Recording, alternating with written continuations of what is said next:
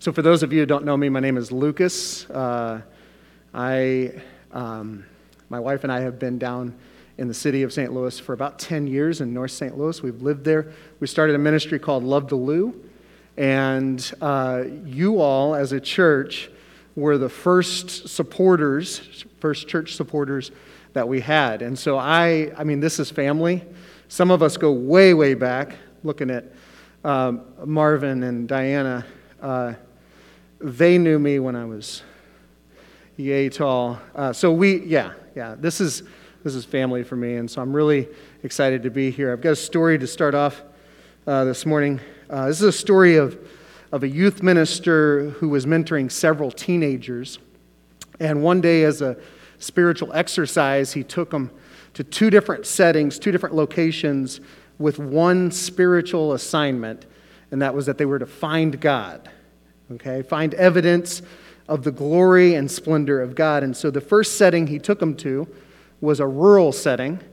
He, uh, he took them to an older cabin next to a five acre lake in the heart of southeast Missouri. And they spent three hours there with their assignment find evidence of God. And uh, each of them were given uh, notebooks and uh, journals they were to write down uh, everything that they could see God in. And when the exercise was over, he brought the five students together and uh, he asked them to share their experience. He said, Tell me about the lake.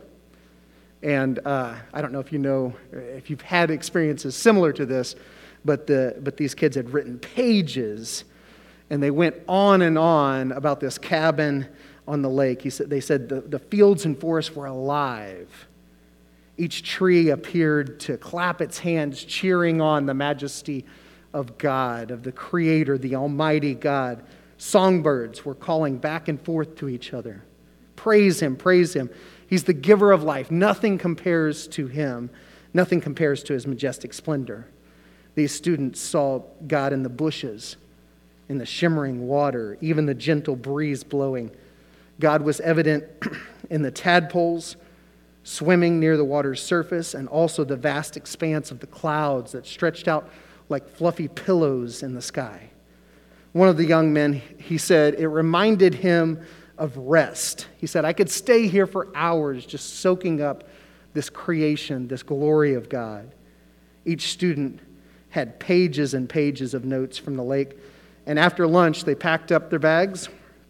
They took the two, uh, two hour trek up I 55 to their second setting, downtown area of St. Louis. And that evening, that afternoon leading into the evening, youth minister, he sat them down and he said, I want you to do the exact same thing here in the city. Go find God. And so uh, when their three hours was up, he brought them all together. Now, I don't know if you know where this is going or not, but he, uh, he had the disciples, these young, these young students, uh, turn to their notebooks and tell them about the city. And uh, it was a very different experience that they had in the downtown area. Most of the kids only completed a single page. Their excitement had dulled considerably. And finally, one young man, he spoke up and said what the rest were thinking. He said, Well, this is hard. It was hard to see God here. It was much harder. There's so much concrete. It's noisy. People are yelling. You can't feel the same gentle breeze, it's just bus exhaust. Another one had written that they kept hearing car horns and sirens, and all they could think about was how much we've fallen as a society, how sinful man is. People all around were begging, there's so much need. Not sure anyone even knows it. There's cardboard signs focused on the temporary, but no one seems to be thinking about the eternal. One of the, one of the girls, she wrote, honestly, it just showed me that life uh, is one big distraction. I know that God created each one of these lives, but this doesn't seem like true life. The buildings block the sun and sky, and they only seem to point to the loftiness of man's ideas. Finally, one of the young men he asked, he said, What's the point? You just want us to see that God has abandoned the city or that somehow man has, has abandoned God? It's obvious that God's presence is easier to see out, you know, by the lake. The older, wise youth minister, he chuckled. He said, No, no, actually, that's not the point. He said, It's quite the contrary. I used to see the world the same way you're describing it, and I understand exactly where you're coming from. However, when God, when God comes into our lives, He begins to shape our hearts, begins to mold them differently, begins to sh- shape the way that we see people, the way that we would see the world. He changes the way we would look at things. And then the youth minister began to point around the downtown area. He said, Over there at that Justice Center, God's all over that place. The man with the cardboard sign, he's going to get fed. That woman who needs a place to stay, God, God's going to take care of her. The teenage boy who pulled a cigarette lighter out of his pocket, the children coughing, the older man with the blanket, the frazzled mother pushing a stroller, all of them, all of them represent our Almighty God. God didn't stop. God didn't stop walking by you. He's all around here. Do you see him? And then he opened up to Matthew chapter 25 and he began to read. It said, Matthew chapter 25, verse 31 When the Son of Man comes in his glory, and all the angels with him, he will sit on his glorious throne, and all the nations will be gathered before him and he will separate the people one from another as a shepherd separates the sheep from the goats. He will put the sheep on his right and the goats on his left. Then the king will say to those on his right, Come, you who are blessed by the Father, take your inheritance, the kingdom prepared for you since the creation of the world. For I was hungry, and you gave me something to eat. I was thirsty, and you gave me something to drink. I was a stranger, and you invited me in. I needed clothes, and you clothed me. I was sick, and you looked after me. I was in prison, and you came to visit. Then the righteous will answer him Lord, when did we see you hungry and feed you, or thirsty and give you something to drink? When did we see you a stranger and invite you in, or needing clothes and clothe you? When did we see you sick or in prison and go to visit you? And the king will reply, Truly I tell you, whatever you did for one of the least of these brothers of mine, you did for me. And then he will say to those on his left, Depart from me, you who are cursed, into the eternal fire, prepared for the devil and his angels. For I was hungry, and you gave me nothing to eat. I was thirsty, and you gave me nothing to drink. I was a stranger, and you did not invite me in. I needed clothes, and you did not clothe me. I was sick and in prison, and you did not look after me. And they will also answer, Lord, when did we see you hungry or thirsty or a stranger? or needing clothes or sick or in prison and did not help you? And he will reply, Truly I tell you, whatever you did not do for one of the least of these, you did not do for me.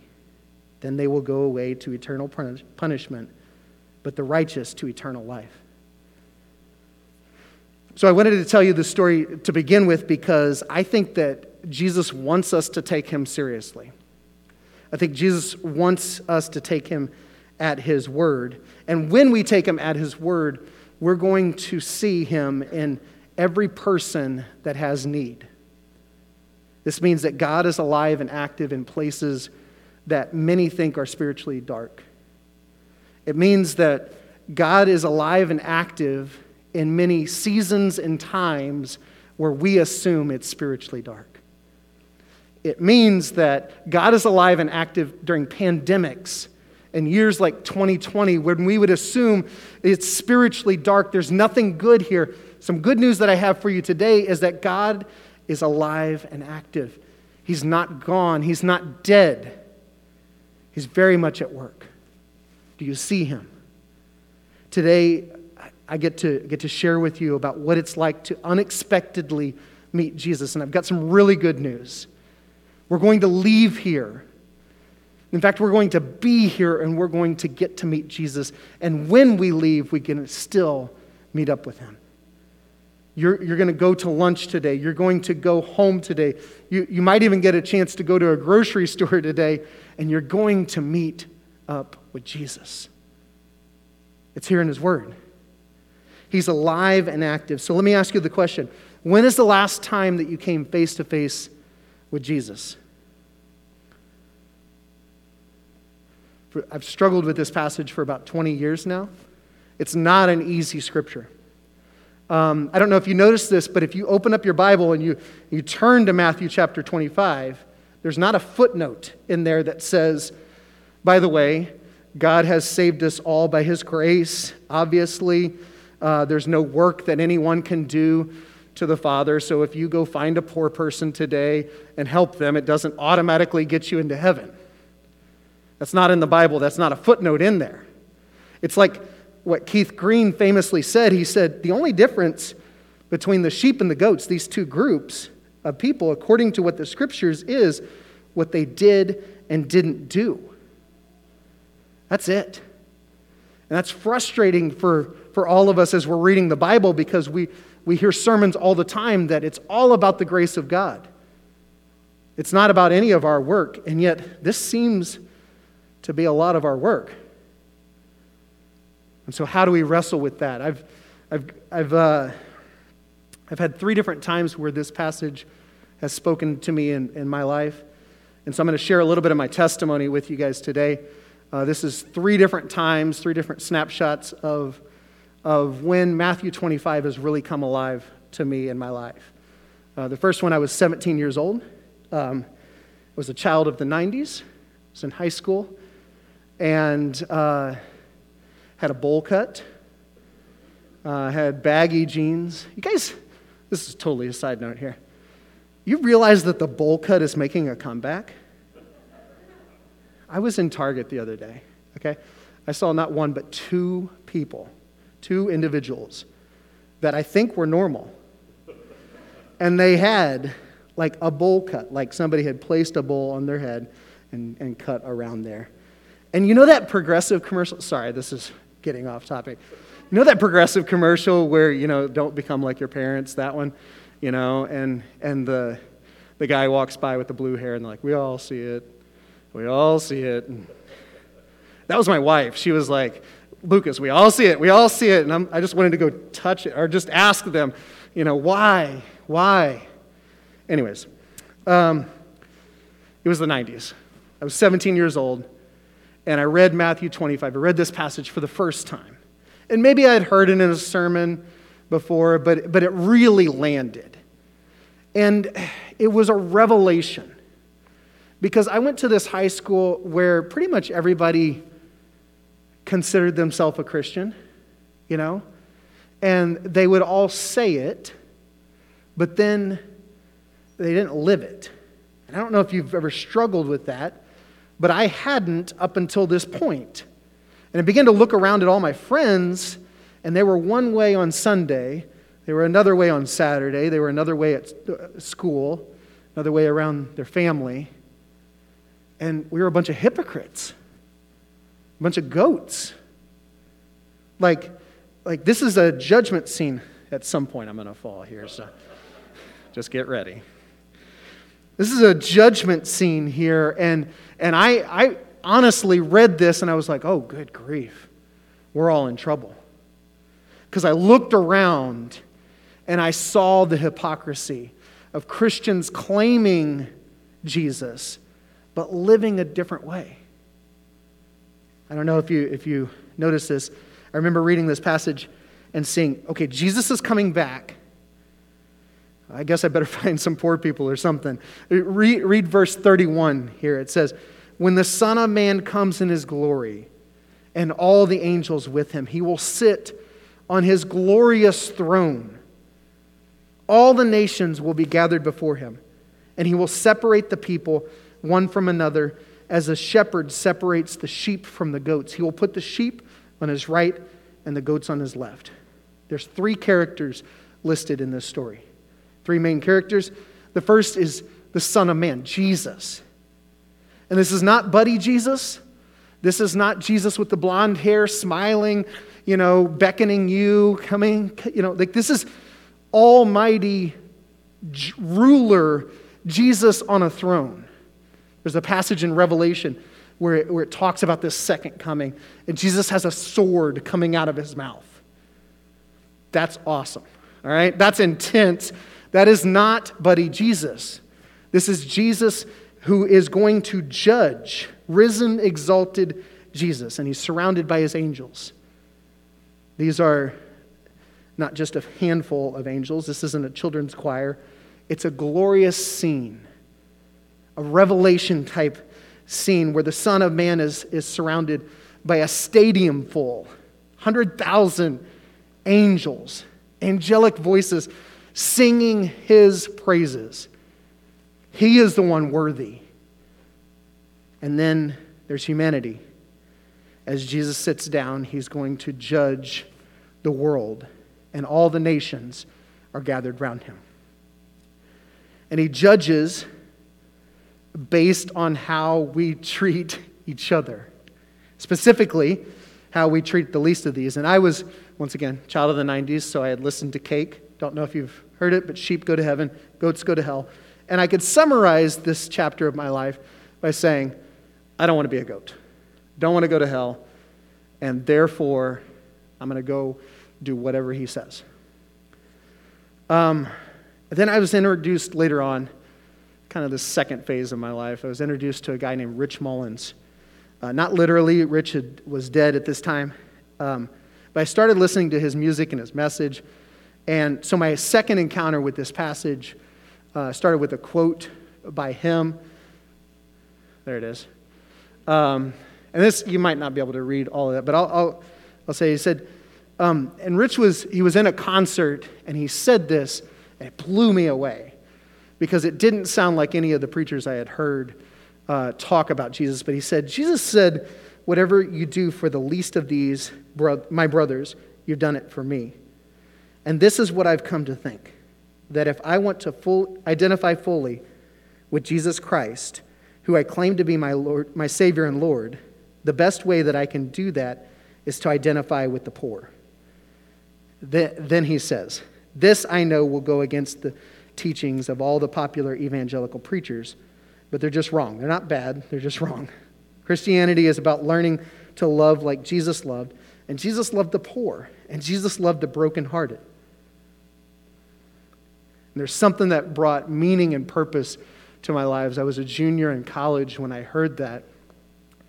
I began to meditate on this idea that, that Jesus just loved being with poor people and that he always looked for the downtrodden. And he would say things like, Blessed are the poor in spirit. And then you guys are getting ready to read through Luke. In Luke, he doesn't even include the spirit part. He just says, Blessed are the poor. Blessed are those who are crying all the time. Jesus has this heart for those that are broken. And so I was, I was really convicted. And at the time, I was living uh, in a dorm, and my roommate, uh, his name was Matt Campbell. We had, a, we had a super popular band called the Matt and Lucas Band. That's no, neither here nor there. And we almost broke up because I got really convicted and decided that I was going to give away all my possessions. I was just going to like sell out for Jesus. And that was awesome, right? It was great for me to sacrifice. The problem is that Matt Campbell was my roommate and my the, the co-partner of the band. And uh, most of the possessions that I had were actually his.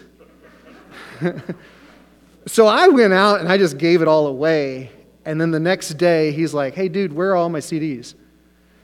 Where's the food in the fridge? Where, like, like, and his mom was mad at me because she had, she had stocked that fridge with some really good groceries that I found a bunch of homeless guys to take. Anyways, I say all of that to say that at this point in my life, I did take it seriously, uh, but, but kind of went overboard uh, in some ways. Um, it, there were, there were some people that spoke to me during this time. And uh, uh, besides Jesus, Mother Teresa was one that I really was able to uh, uh, learn some great lessons for, from. She said at one point in her life, um, she was asked about uh, some of the dramatic conversations she had with people.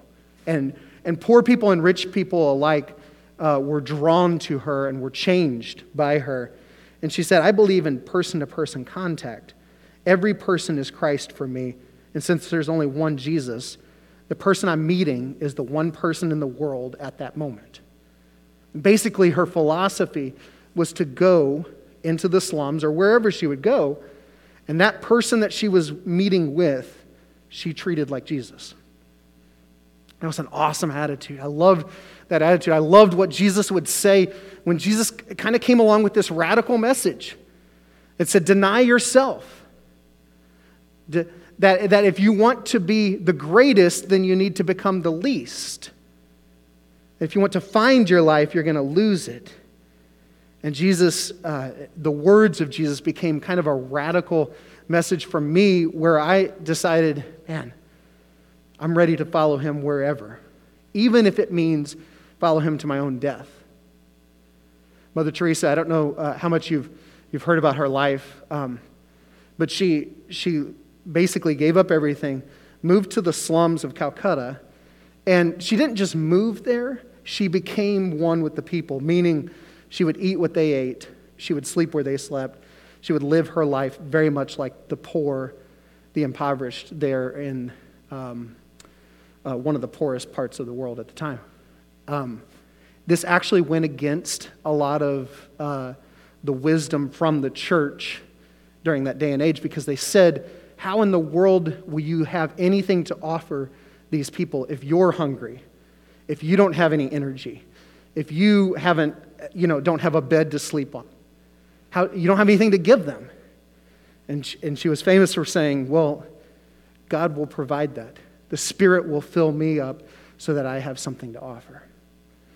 And, the, and her ministry exploded throughout India. At some point, the Catholic Church asked her to go to Venezuela and do the same thing and start up some Daughters of Charity ministries there.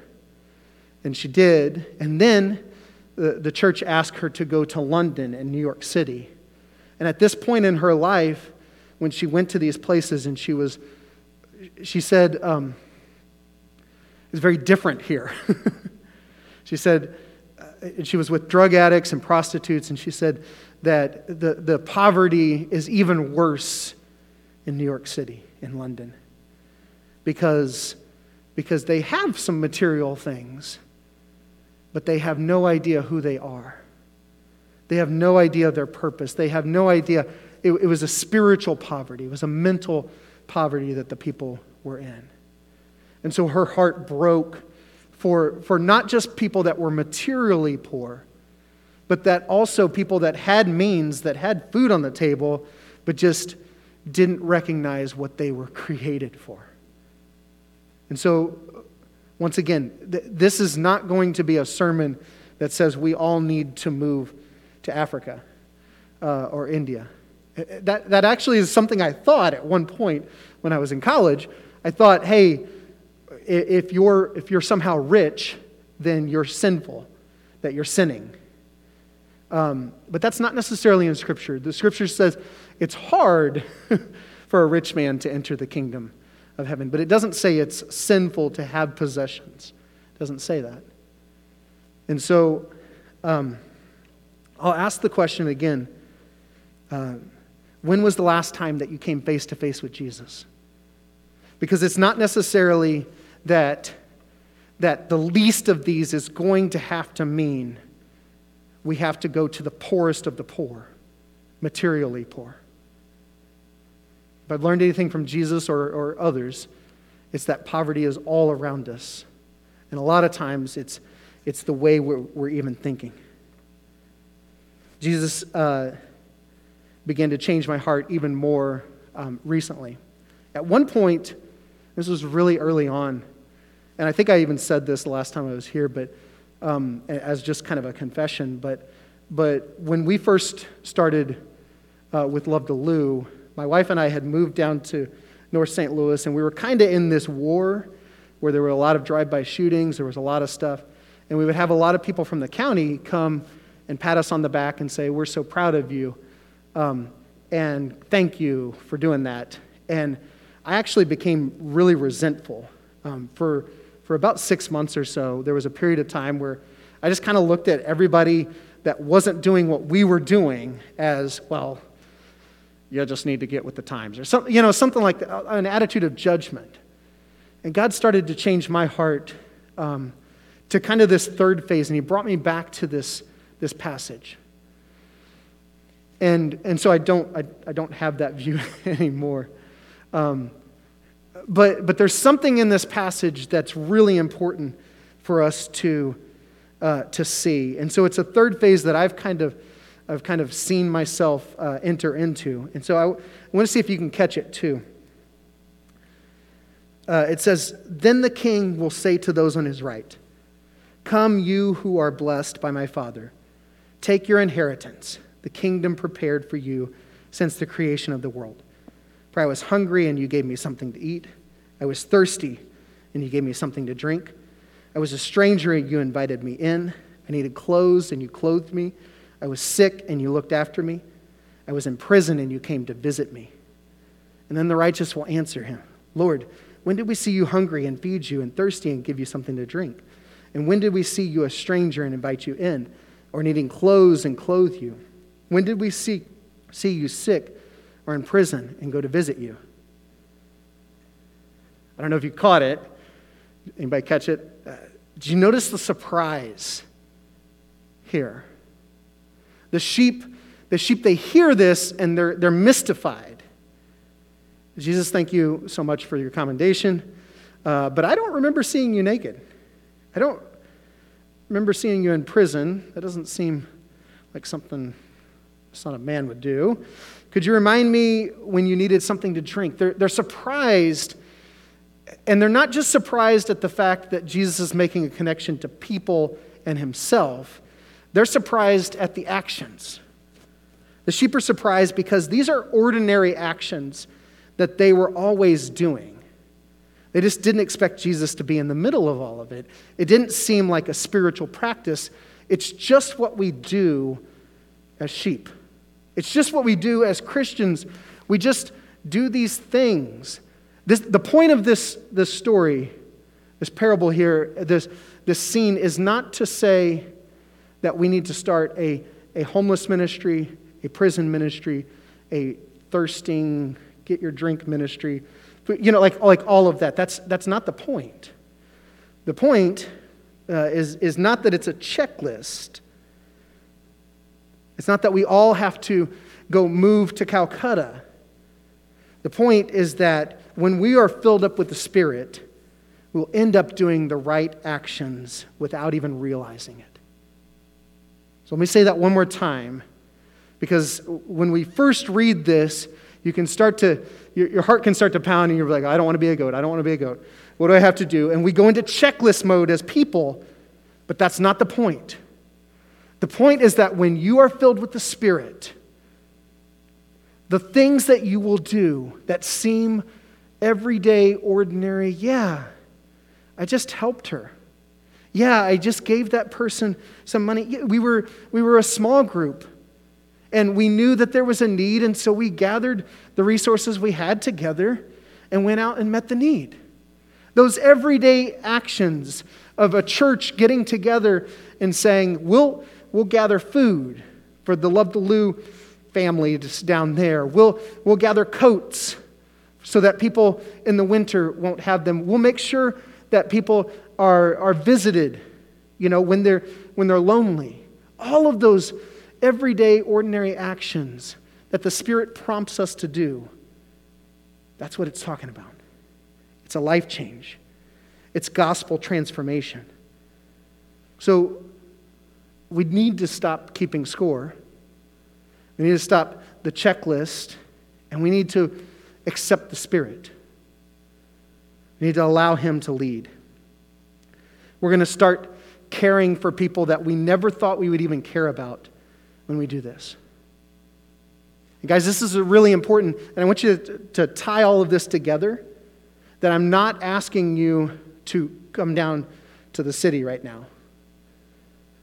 Because, because the year that we just went through, there are a lot of hurting people all over the place. You don't have to go far. And I can guarantee you that if you pick up your phone today, you can start scrolling and find names of people that need to be reached out to.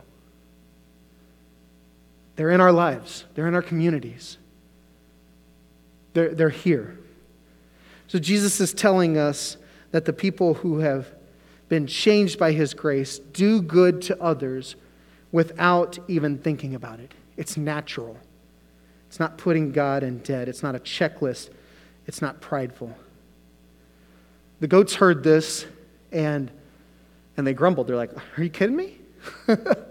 That's it? Like, yeah, I mean, I shop at Goodwill like every week. You're telling me that all I had to do was just cross the street and or help an old lady or something? That's that's it. And so they they couldn't capture it either. But Jesus is talking about a heart change, a mind change, not just the checklist. This is simply about allowing Jesus to fill up our hearts one more time so that in the overflow, the simple everyday actions, the boring stuff, that it meets the needs of those that God desperately cares about. So, let me ask you the question one more time. When's the last time you came face to face with Jesus? And are you ready to meet him today? Let's pray. God, I want to pray over our family here. I want to ask that as we head into a new year, that this is the beginning of a new chapter. God, where we are changed by you, continually changed by you, to see others as you see them. Jesus, I thank you for the heart that you give us. And I'm praying that we can be faithful to that heart, that um, as we look out and see those in need, even if we don't have anything material to give, that we would be able to pour out in a supernatural, radical way, like only you can do, God. We thank you so much for your grace, and we thank you for the way that you change us. We pray this in your name. Amen.